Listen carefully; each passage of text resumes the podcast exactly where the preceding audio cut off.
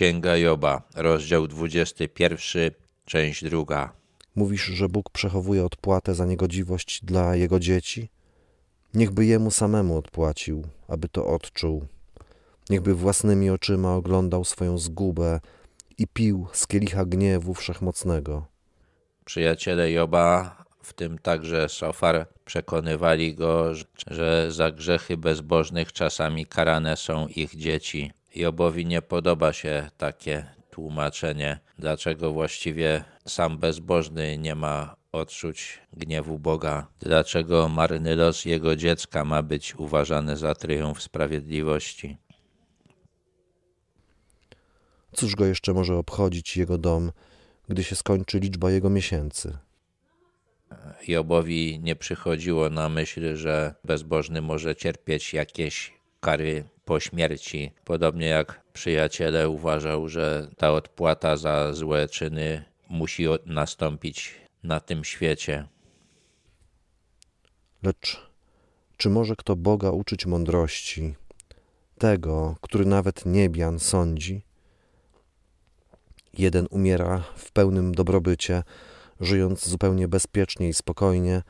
Jego biodra są pełne tłuszczu, aż pik jego kości jest nasycony.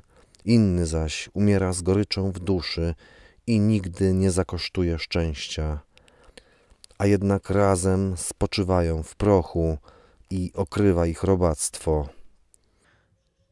Job wie, że Bóg jest nieskończenie mądry, nie podważa tego w żaden sposób, ale chce, żeby jego przyjaciele zrozumieli, że nie jest tak, jak oni mu mówią. Jeden ma udane życie, a inny nieudane, i nie sposób dociec, dlaczego tak właśnie Bóg pokierował ich losami.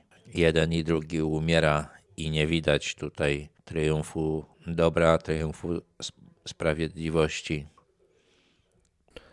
Ja dobrze znam wasze myśli i intrygi, które przeciwko mnie knujecie. Mówicie bowiem, gdzież jest dom wielmoży, a gdzie namiot, w którym przebywali bezbożni? Czy nie pytaliście ludzi, którzy dużo podróżowali? Czy nie znacie ich przekonywających przykładów? Wszystkie mowy przyjaciół do Joba zawsze opierały się na tym, że powodzenie bezbożnego jest krótkie i ginie bez śladu. Job wzywał przyjaciół, żeby sprawdzili, czy fakty pasują do tego, co mu opowiadają. Że w dniu nieszczęścia zły bywa zachowany, bywa wyratowany w dniu gniewu. Jeśli by słuchali tego, co opowiadają ludzie, którzy wiele widzieli, to musieliby usłyszeć, że często bywa tak, iż człowiek zły zostaje ocalony z jakiegoś trudnego położenia. Już wydaje się, że dosięga go gniew Boga, a jednak uchodzi cało.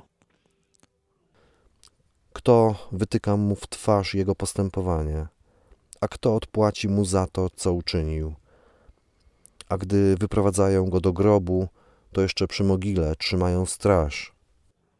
Tutaj Job odnosi się do złych ludzi, którzy mają władzę. Nikt im nie odważy się w twarz powiedzieć, że postępują źle i nikt nie odważy się ich ukarać, choć na to zasługują. Jeszcze kiedy umierają, chowa się ich z wielką pompą i wystawia się honorową straż przy ich mogile.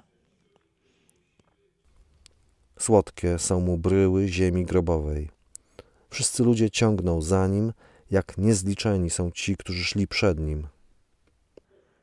Taki bezbożny władca często doznaje kultu jeszcze po swojej śmierci. Job mówi o jakichś niezliczonych ludziach, którzy uczestniczą w jego pogrzebie, oddają mu hołd jeszcze po śmierci. Jakże chcecie mnie pocieszać pustymi słowami, wszak w waszych odpowiedziach jest tylko fałsz.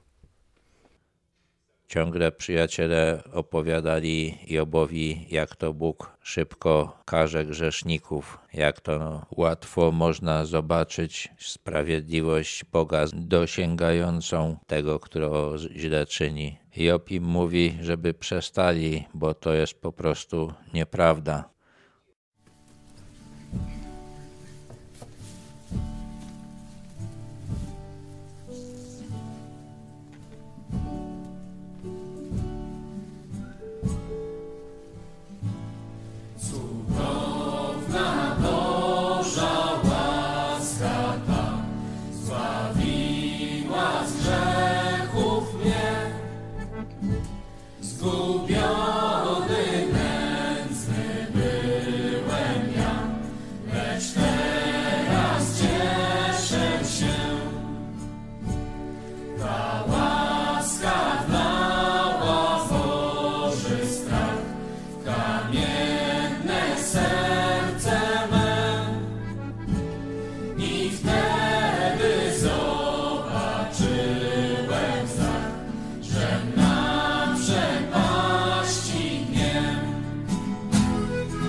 Stop.